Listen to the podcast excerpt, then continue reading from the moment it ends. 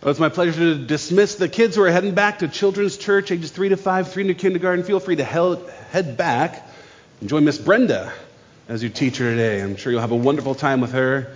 And as the kids head back, kids, just so you know, we pray for you every Sunday before you, as you head on out. And before we pray, we're going to turn to 1 Peter chapter 5, verses 1 through 5. Uh, this is the second to last week. We'll be in 1 Peter. Then on Christmas morning, we'll have a, a kind of a special Christmas or Christmas Eve morning we'll have a Christmas themed sermon. But these next two weeks, we're finishing up 1 Peter. We're going to be in 1 Peter 5, 1 through 5 this morning.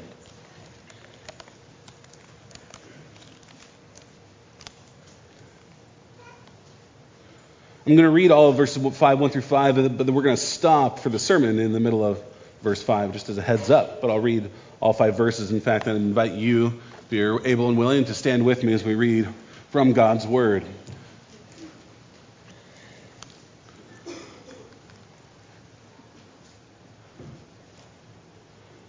1 Peter 5, 1 through 5. So I exhort the elders among you, as a fellow elder and a witness of the sufferings of Christ, as well as a partaker in the glory that is going to be revealed, shepherd the flock of God that is among you, exercising oversight. Not under compulsion, but willingly as God would have you. Not for shameful gain, but eagerly not domineering over those in your charge, but being examples to the flock. And when the chief shepherd appears, you will receive the unfading crown of glory. Likewise, you who are younger, be subject to the elders.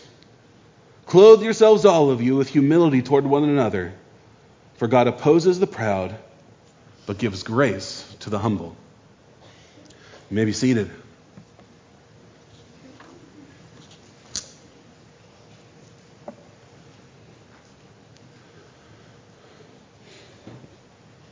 And Father, this morning we look to our great shepherd. In this Christmas season, we look to our great shepherd, Jesus Christ, and we're thankful that we have a shepherd in heaven, one who cares for, loves, and guides and leads his church. And we pray this morning, Lord, that we would learn what it means um, to serve under that shepherd. Uh, so challenge us, encourage us, comfort us, um, correct us, and minister to us by your word by your Spirit to the praise of your Son, our great shepherd, Jesus Christ. Amen.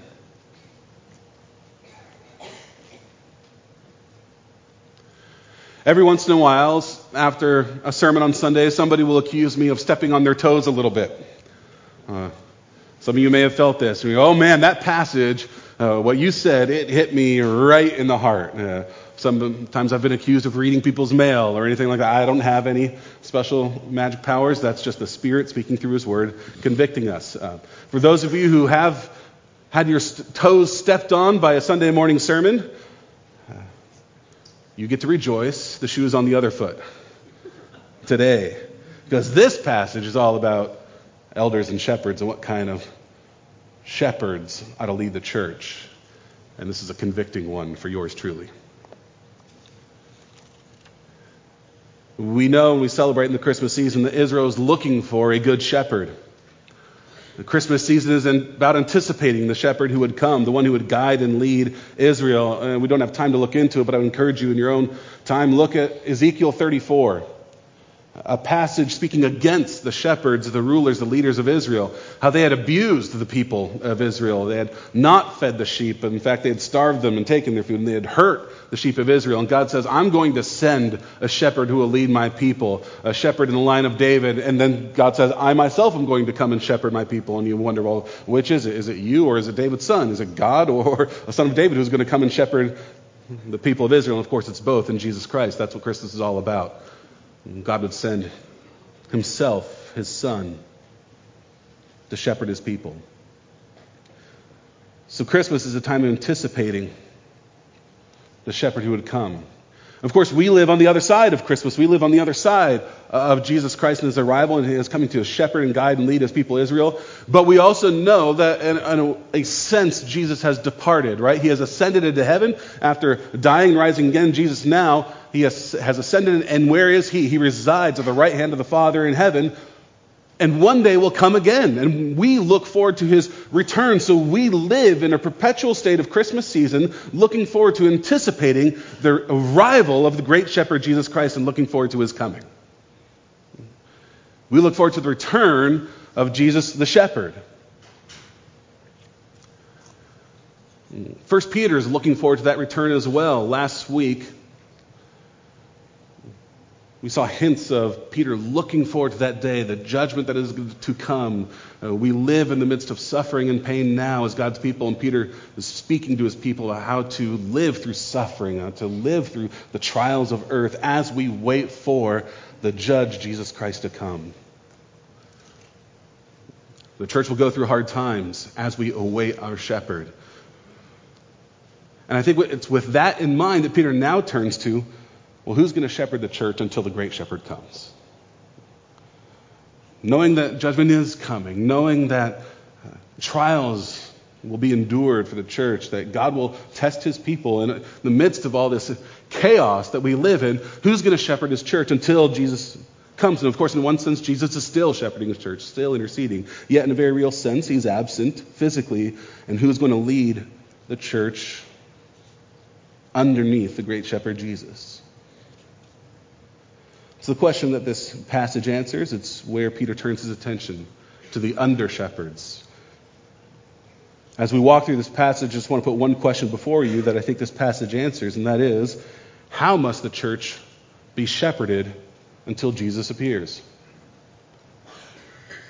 How must the church be shepherded until Jesus appears, until that day when he comes again? As we look forward to that return of our great shepherd, how must the church be shepherded until Jesus appears?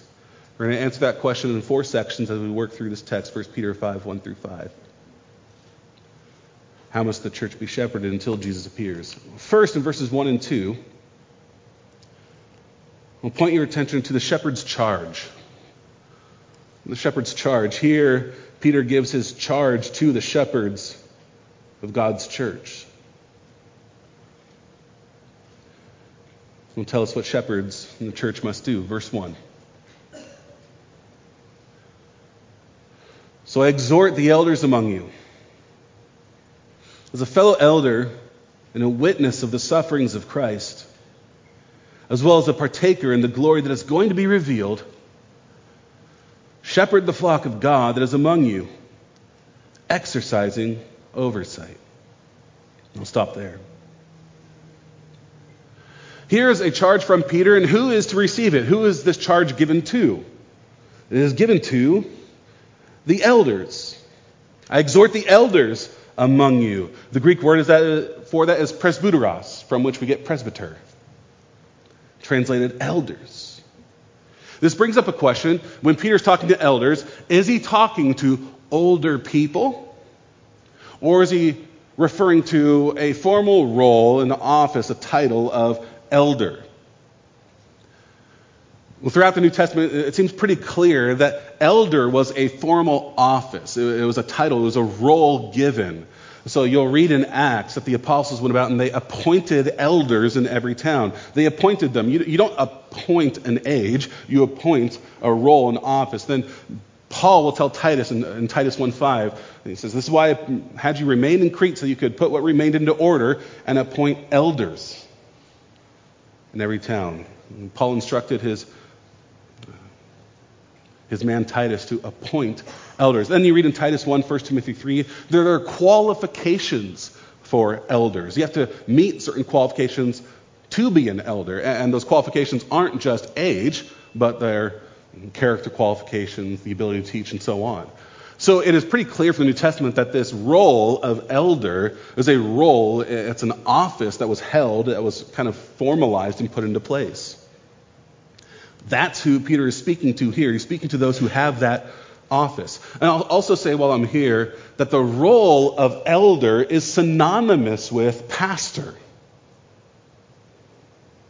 that elders and pastors are the same thing in the New Testament. There are three words that are commonly used elder, pastor, or overseer or bishop. And those three words and the Greek words behind them are used interchangeably in the New Testament to speak of the same person or the same role.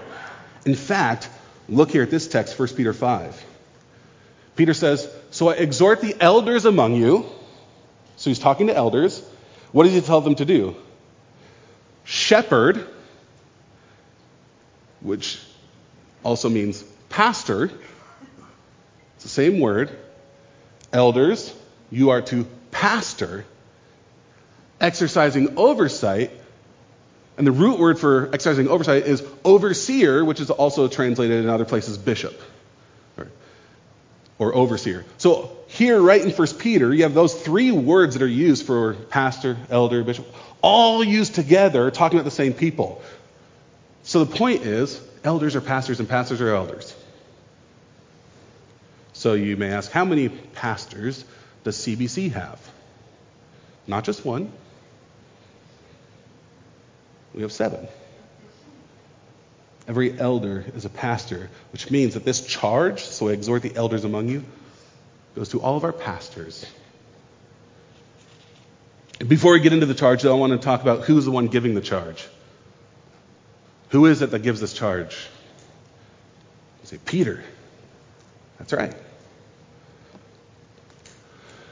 Have you ever had a boss who was out of touch with your work? Some of you have had this experience, right? You have a job, but you have a boss who has no earthly idea what you do, has never had that role themselves, doesn't know what you do, but they come in, they give you commands, and you say, You have no idea what you're talking about. You've never done what I do. Peter's not that kind of boss here, right? Peter says, I'm a fellow elder. I know your work. Elsewhere, Peter reminds people, hey, I'm an apostle. But here he specifically says, I'm a fellow elder. I also am a pastor. In fact, Peter went to the best seminary. He studied under the best shepherd, Jesus Christ. Peter walked with Jesus. He is a witness of the sufferings of Christ. He knows what it means to be a shepherd of the church because he walked with the best shepherd there ever was and ever will be. Let me ask you, as you read Peter say, as a fellow elder and a witness of the sufferings of Christ, do you uh, think that word witness of Jesus' sufferings is kind of interesting? recall how Peter uh, carried himself through the sufferings of Christ. What did Peter do? The night of Jesus' arrest and trial, as Jesus was suffering before the cross, what did Peter do? Famously, denied knowing Jesus three times. I think Peter knows that, and I don't think he's hiding from it. I think Peter's letting us all know I'm a witness of the sufferings of Christ, and I'm an imperfect witness. I know what it's like to walk with the great shepherd. I know what it's like to fail. I know it's like to fail Jesus. But I'm also a partaker in the glory that is going to be revealed. Peter is confident that when Jesus comes back, he will be in glory with Jesus forever. Why is Peter confident in that? I am a partaker in the glory that is going to be revealed. Because Peter may have failed, but what did Jesus do with Peter after his resurrection? On the beach while they're eating, he restores Peter, doesn't he? After Peter's failure to witness to Christ well, denying Jesus, Jesus comes to Peter, asks Peter three times, what does he ask him? Once for every denial. Peter, do you love me? Peter's response three times, Yes, I love you. You know, Lord. And then what does Jesus tell Peter to do? Feed my sheep, tend my lambs. Peter has all of that in his mind and his background. He knows what it's like to witness to Christ. He knows what it's like to fail Christ. He knows what it's like to be restored by Christ. And Peter himself was given this charge by Jesus feed my sheep and tend my lambs. And now Peter, in turn, gives it to the elders of the church and says, Now you do the same. This is a charge that comes from the great shepherd, Jesus Christ, through Peter to the elders shepherd the flock of God. I myself, from Jesus, have been called to shepherd. Now, you, elders, you do the same. What does it mean to be a shepherd? What does a shepherd do? Well, a shepherd feeds sheep. So, elders feed God's people with his word. A shepherd leads sheep to food. So, elders lead God's people to spiritual health and to food. A shepherd watches over and protects sheep. So, a true biblical shepherd will protect sheep from false teachers, from false teaching, from abusive wolves, which will do damage to the flock. That is the work of a shepherd and an elder. A shepherd also corrects sheep. So, a true biblical elder and shepherd will correct sheep and keep them from danger and warn them to keep from sin and error. A shepherd goes after lost sheep. So, a true biblical elder will reach out to sheep who have wandered away. And the shepherd knows and loves his sheep. So, an elder will know and love the flock that is among them. That image of shepherd is rich. There's a reason God uses it so consistently throughout Scripture. There's a reason that's the charge of the elders to shepherd. The charge is not, elder, control your people. The charge is not, elder, rule over your people. The charge is not, elder, a mass, a giant flock of people. The charge is simply, elder, be a shepherd. And anybody who has this title, this role, this responsibility of elder, this is your fundamental task. Is to be a shepherd of the people of God, leading the sheep to health and safety. That's the shepherd's charge. Now, the shepherd is to do this in a certain way. So we get to the shepherd's character in verses 2 and 3. The shepherd is to carry out this charge with the right ethic, the right character, the right disposition. Verses 2 and 3, the shepherd's character. Peter says, Do this not under compulsion, but willingly, as God would have you. Not for shameful gain, but eagerly. Not domineering over those in your charge, but being examples to the flock. This is to be the shepherd's character. I think what Peter's doing here is pointing out three common pitfalls of those who are shepherds, those who are elders. John Calvin said about this, said, in exhorting pastors to their duty, he points out three vices, especially which are often to be found, namely sloth, desire for gain, and lust for power. Three common pitfalls of the pastor not wanting to do the work and being lazy, doing the work for the wrong reasons, for selfish reasons, for personal gain, or doing the work abusively, domineering over those who are under you. Here, Peter addresses those things, talking about the character of shepherds. And I'll just say this here now. This is a word specifically for pastors, for elders, but I think this applies also to anybody who's in leadership in whatever sphere that may be, whether you're a teacher, a CEO, uh, if you're in leadership, these are good words for you. This is how, biblically, we lead people. First, you have to do the task willingly, not under compulsion, not forced to do it, but it means that an elder uh, wants to do this work. Uh, the elder's not forced to do it, but there's something internally in the shepherd, in the elder, that is compelled to do it. Uh, there's a funny, I've told the story before, I think, but there's a funny person in church history by the name of Gregory of Nazianzus. He was one of the people responsible for kind of getting our doctrine of Christ right in the early ages. But Gregory of Nazianzus was a theologian, scholar. He was a pastor, but he didn't want to be a pastor. In fact, his goal, his real heart was just to be a monk and get away from everybody. He wanted to live the monastic life. His dad was a priest, and his dad actually ordained him to ministry on Christmas Day. And here's how Gregory of Nazianzus records that calling. He says, It was an act, an arbitrary act of oppression, being named to the pastorate. By Easter, he fled and ran away to go and be in a monastic retreat in the desert. And he was called back, and he accused the church of tyrannizing over me and tearing me from my citadel solitude. Guy just loved to be a pastor, right? He actually fled later. Later, one of his buddies ordained him to a ministry elsewhere to be a pastor. He fled the town, and they called him back and said, Again, I weep and lament. He could have spent some time with 1 Peter 5. Do this willingly. You should not have to drag somebody into leadership or drag a man into ministry. Uh, there should be some sense of godly ambition there. It's not a bad thing, it's a good thing, assuming it's a holy, right ambition that wants to do this. I once heard a hockey coach talk about his players and a little bit of aggression that he wanted his players. And he said, I'd rather have to declaw a tiger than paint stripes on a kitty cat.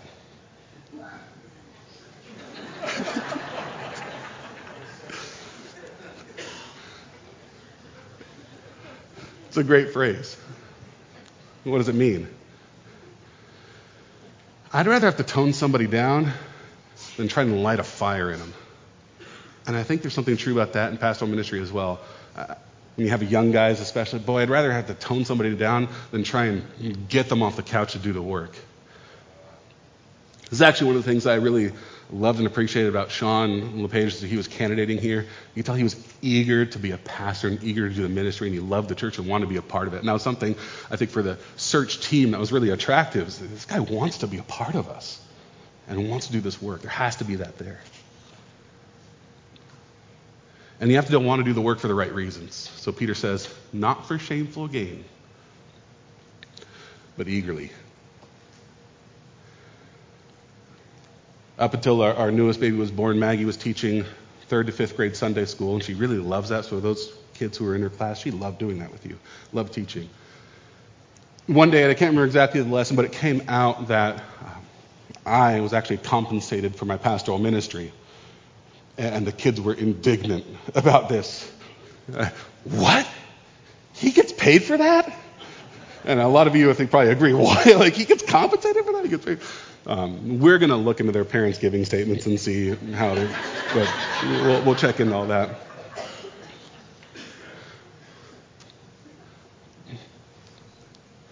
New Testament gives warrant.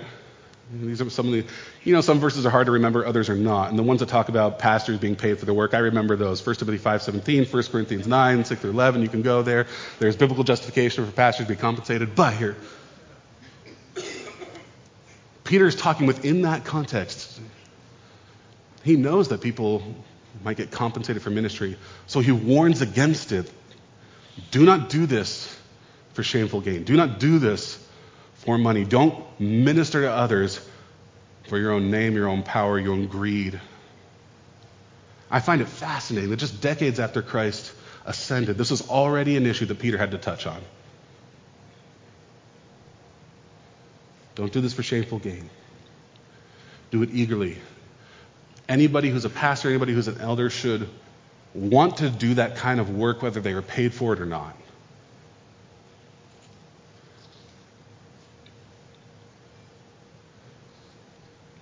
Don't do this work for the wrong reasons. It's a problem in our culture, I think, especially in our internet, social media age. I see a lot of pastors out there just trying to build a brand. Doing a lot of work, spending a lot of time doing this for Jesus.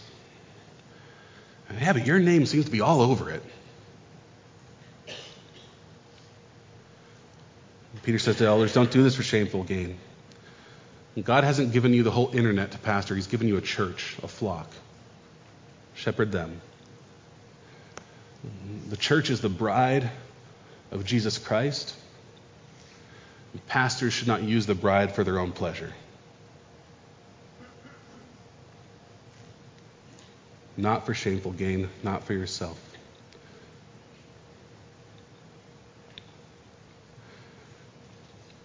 An elder's pastor has good examples. Not domineering over those under your charge, but being examples to the flock.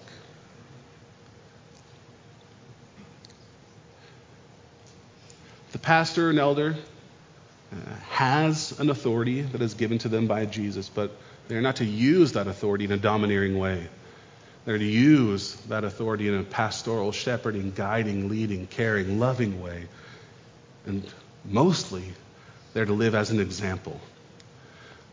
Paul says this to Timothy. I was reminded of Paul's words to his protege, Timothy. Timothy ministered under Paul.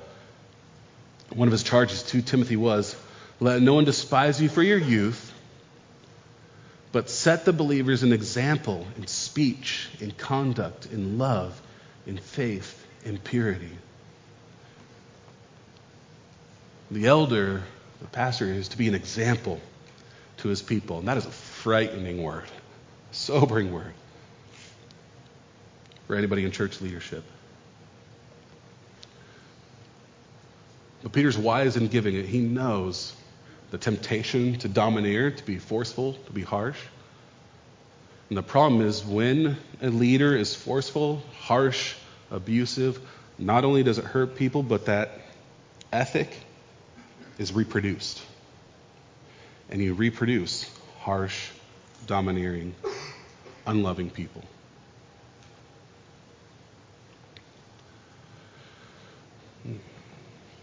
People will follow the example of their leaders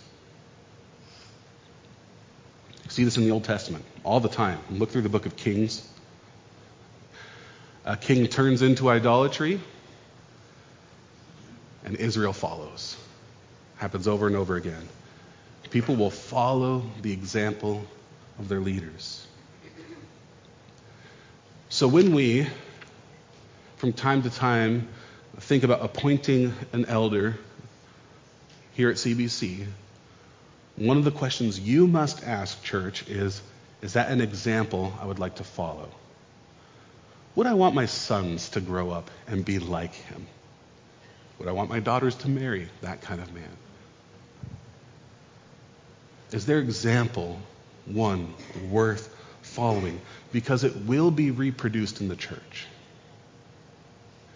no matter how skillful they are, no matter how charismatic, no matter how much they know the word, no matter how great their teaching ability, if they do not have an example worth following, if they are forceful, harsh, domineering, instead of loving, caring, leading, and guiding as a man of Christ, then avoid them.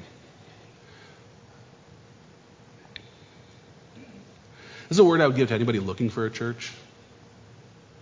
And there may be some who are watching online, even, wondering, maybe I'll attend that church someday. Or there may be a time where, for some reason, you love it here, but you have to move. And work calls you elsewhere, so you have to find a new church. So here's my counsel for you as you're looking for a church don't join a church for stupid reasons. And too often we look stupidly. That's me saying it harshly, as an elder probably shouldn't. But um, we often, the first things we look to are their compelling sermons, does the music lift me up? They have programs that I can kind of get along with, and then they're well run. Those aren't bad things. There's things worth evaluating. But here's the most important thing. Here's the thing I would look at. Is their leadership healthy? Do they have leaders who are good examples that I would want my people to follow? Because that's what will be reproduced in the church, that will be reproduced in the people, in the flock. Is there healthy leadership, good examples? Elders, this is your charge. Shepherd the flock. And this is your character. Not under compulsion, but willingly. Not greedily, but eagerly. Not domineering, but being examples. Is the task worth it?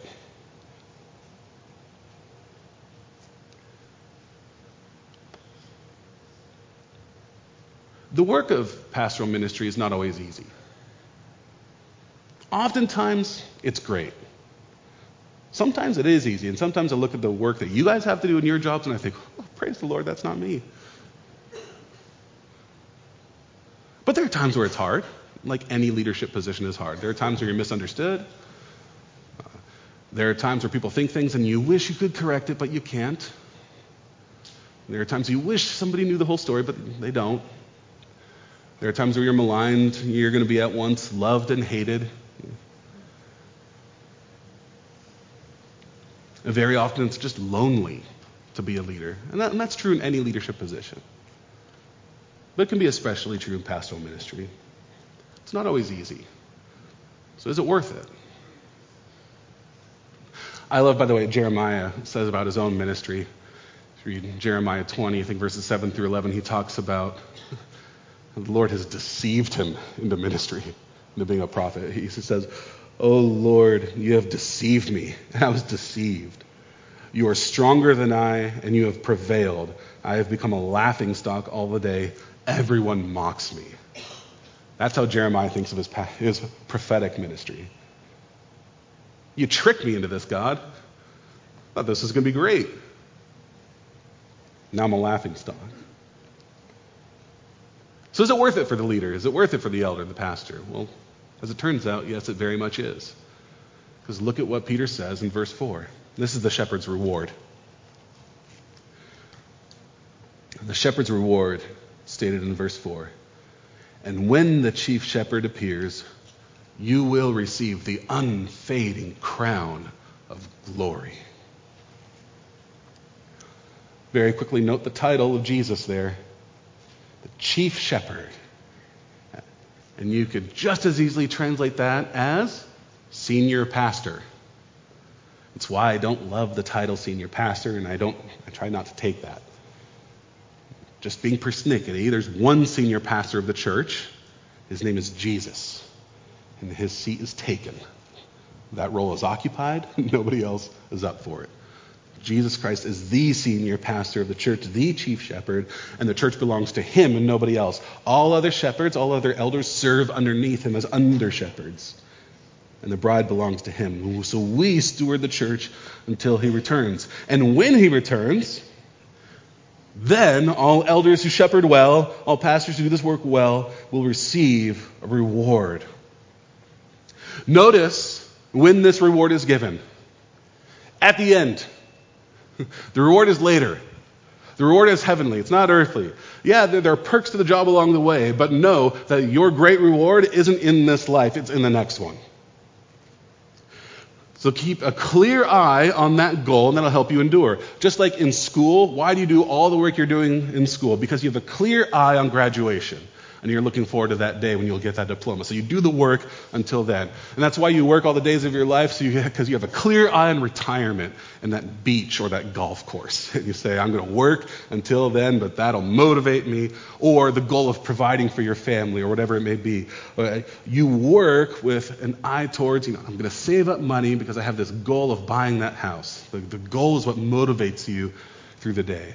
And here is the goal that motivates the elder, motivates the pastor. That goal is glory. Peter refers to it as a crown. And I think what Peter is saying is you will receive the unfading crown, which is glory. You talk about the unfading crown of glory. You could say, well, it's a glorious crown. No, I think that actually the way to interpret this is you will receive the unfading crown. You know, a golden crown can be destroyed. A crown of leaves that was given to an athlete, that will fade away. But this crown doesn't fade away. This crown is glory. To put it simply, Peter's saying, Heaven's your reward, buddy. You get heaven and a life with Jesus Christ forever. It's the good news. It's the gospel. Jesus Christ on the cross purchased your salvation eternally. You, as a pastor, you, as an elder, you minister the good news. You, you communicate the good news to others. Here, Peter is ministering the good news to you. You pastor, you elder, and you church person.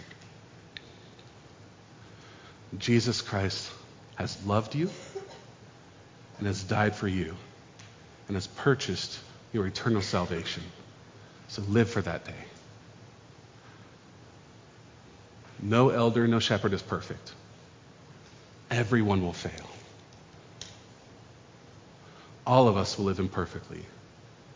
But here's the good news glory has been purchased for you by Jesus Christ on the cross. If that isn't enough of a reward, if you need something else, get out of the ministry.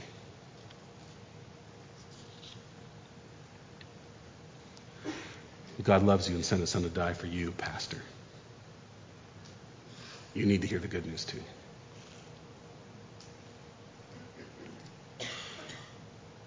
We've seen the shepherd's charge, shepherd's character, the shepherd's reward. Now, briefly, I just want to look at the first section of verse 5. So here Peter talks about the shepherd's support. The shepherd's support. Verse 5. Likewise, you who are younger, be subject to the elders. And we'll stop there. We'll save the rest for next week. You who are younger, be subject to the elders. Now, here's a question who's Peter talking to? I'm not totally sure. Does he mean the younger elders? Like there's a range of elders and he's talking to the younger ones? I don't think so. It could be that Peter's talking to actually like a designated class of younger men in the church who are being raised up and trained up. There's a hint of this in Acts 5, where Ananias and Sapphira die, and Peter says, The young men at the door are coming to take you out. It almost seems like there's uh, like a formal designation of young men who had maybe they were like ushers and had usher duties in the church. I'm not sure. Probably Peter's just referring to the younger people in the church. And why is he talking to the younger people specifically? Well, he's just been talking about elders, so there's kind of a correlation there. But also, the younger people are the most likely to fight. The younger people are the most likely to kind of be rambunctious, to, to be careless, to be rebellious. So Peter's going to talk specifically to them. and says, You who are younger, be subject. Which is another way of saying submit and follow. Just like Peter had talked to citizens submitting to the government and servants being subject to masters and wives, being subject to husbands, now Peter says to the younger, be subject to the older, to your elders. And of course, this doesn't mean you do anything that any elder says, no matter what. You follow only insofar as you're being obedient to Christ. If any shepherd or elder tells you to do something that is not obedient to Christ, you don't follow. We know that. This also doesn't mean that elders have unchecked authority and everybody's just supposed to follow them. We know in the New Testament that there was a process for bringing charges against elders and removing elders. 1 Timothy 5:17 and following.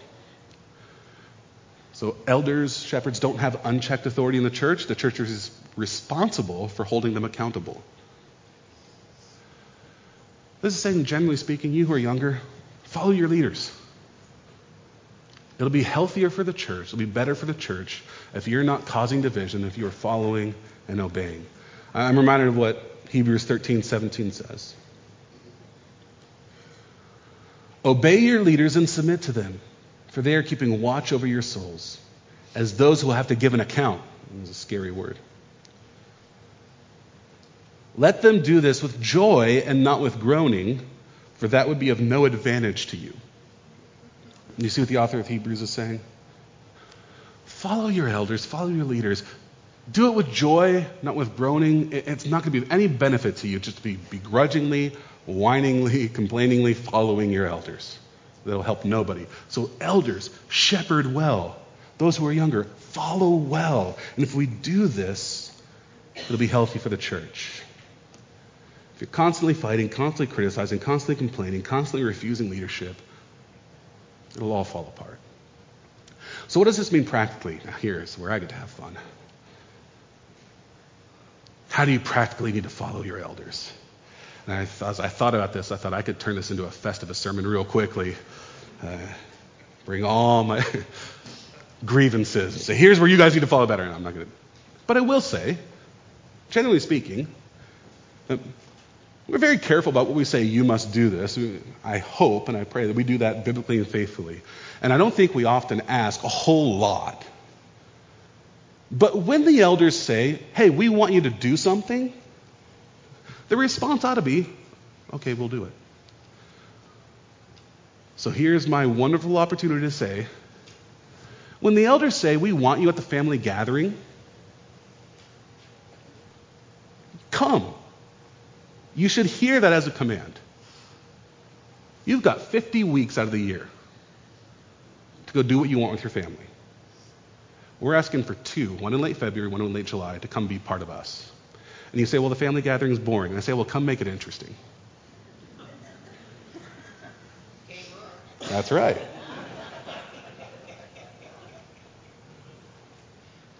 We want you to be involved. We want you to follow. Let's do this thing together.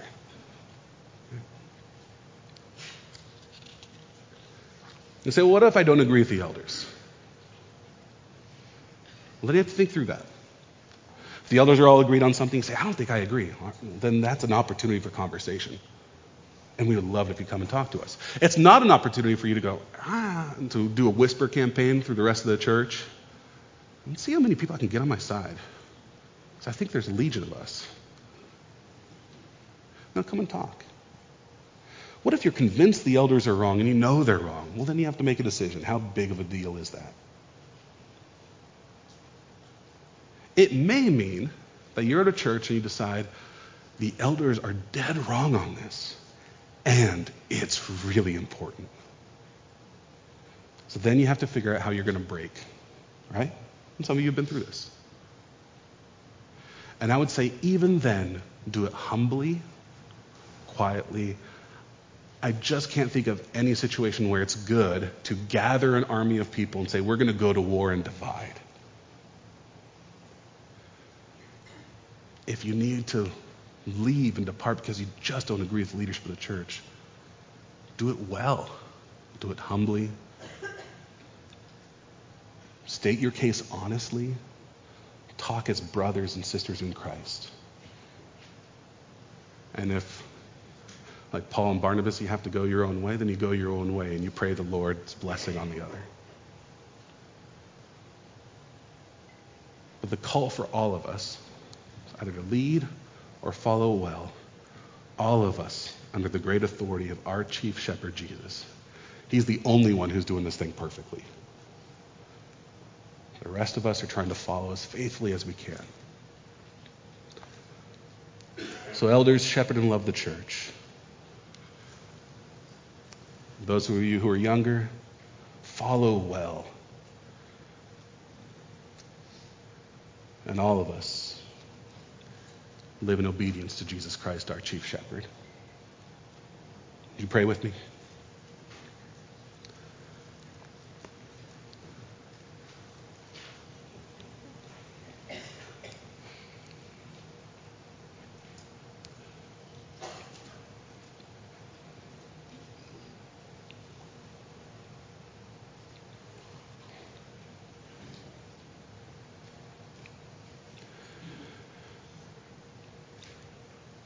And Father, the church is a really special and glorious and, and really sacred thing. It's your holy people. It is a daunting, uh, can, challenging, difficult task to, to shepherd and, and, care well. And uh, none of us do this perfectly. And we fail often. So we need your grace and your mercy to lead well, to lead eagerly, willingly as an example. Um, we need your spirit to do that, so we pray that you would give it to us. Lord, I'll say personally, I'm thankful for the elders of this church who shepherd me well, who hold me accountable, who encourage me, who speak uh, when speech is needed. I pray you would raise up more.